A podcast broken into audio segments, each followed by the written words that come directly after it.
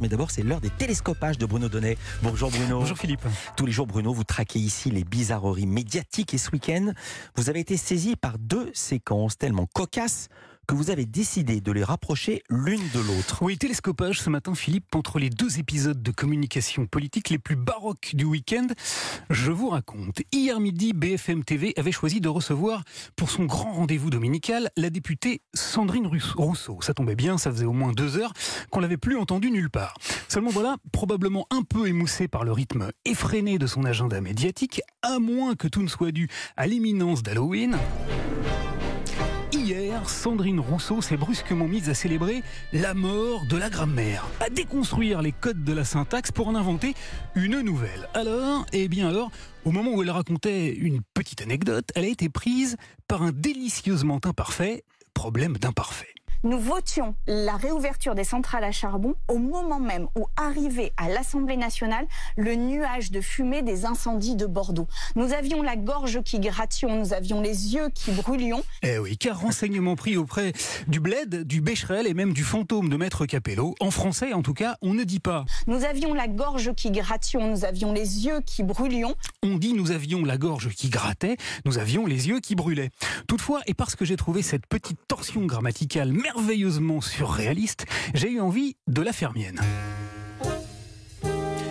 Et voilà pourquoi j'ai décidé ce matin de l'appliquer aux commentaires de la deuxième séquence la plus dissonante de mon week-end. Ça s'est passé vendredi soir. Nous étions chez moi avec ma petite famille et nous avions la télécommande qui nous démangions. Nous avions les doigts qui nous collions à la petite flèche qui fait défiler les chaînes lorsque soudain nous décidions de nous arrêter sur LCI. Vous allez nous rejoindre, monsieur l'ambassadeur. Vous représentez la Chine, 1,4 milliard de d'âmes. Là, Darius Rochebain, y recevions l'ambassadeur de Chine en France. Un truc personnage qui parlait si mal à celui qui l'interviewait que je me suis demandé, au début, s'il ne s'adressait pas en réalité à Sandrine Rousseau. Vous avez toujours euh, utilisé des, mauvais mots.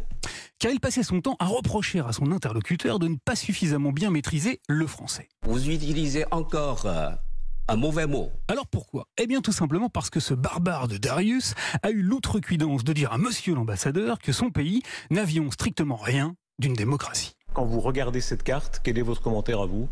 Euh, la carte. La carte où on voit 800 millions d'Occidentaux contre euh, en Asie maintenant et dans des régimes de dictature, dont le vôtre. Voilà, il ne lui a pas envoyé dire que la Chine était une dictature. Le hic, c'est que monsieur euh, l'ambassadeur a lui aussi sa propre grammaire et un usage de la décence des plus personnels. Il a donc commencé par nier catégoriquement. Nous ne sommes pas dictature.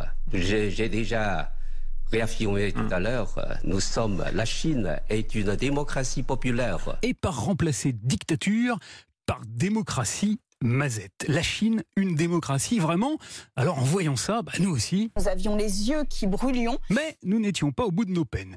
Car peu après, le journaliste a questionné son invité au sujet des Ouïghours qui, dans la province du Xinjiang, sont, d'après l'ONU, victimes d'arrestations arbitraires, d'enfermement de masse et de tortures systématiques au point que l'organisation internationale parle désormais de crimes contre l'humanité. Mais Là aussi, monsieur l'ambassadeur s'est réfugié derrière un très spectaculaire vocabulaire. Il ne faut pas me poser des questions avec un préjugé. Voilà, nous avions donc déjà les oreilles qui sifflions en l'entendant vouloir choisir la formulation des questions, mais c'est en l'écoutant dénier effrontément la réalité que là, nous avons eu carrément les tympans qui saignent. Il n'y a pas de problème euh, au Xinjiang, euh, à la population ouïghour euh, au Xinjiang. Alors il raconte des mensonges. Hmm. Vous prenez pour euh, preuve oui, c'est pas juste. Voilà, pas de problème avec les Ouïghours, sans blague. Alors voilà, hein, avant l'ambassadeur de Chine en France, le même Darius Rochebin avait déjà reçu sur son plateau l'ambassadeur de Russie en France. C'était en mars dernier. Il lui avait, entre autres délicatesses, déclaré après qu'une femme enceinte avait été tuée par un tir de missile russe sur une maternité. On mène une opération très ciblée. Et nos militaires, ils travaillent comme des joailliers, si vous voulez, comme des chirurgiens. Nous en avions eu le goût de l'honnêteté et du respect pour les Ukrainiens massacrés qui hurlions. Et voilà pourquoi nous nous demandions ce matin, Philippe, si inviter des interlocuteurs qui maltraitent à ce point la vérité et la décence la plus élémentaire constitue vraiment une urgence médiatique qui justifie que nous ayons aussi régulièrement la dignité qui pleurions. Merci beaucoup Bruno Donnet.